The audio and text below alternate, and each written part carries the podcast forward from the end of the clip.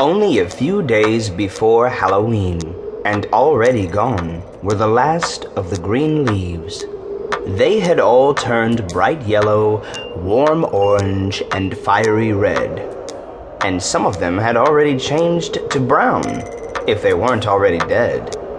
Most of them were still dangling from the long, slender limbs of the lazy trees.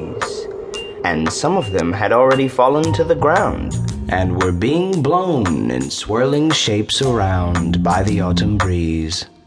It's actually quite spooky, Young Marvin said to himself. seeing all these trees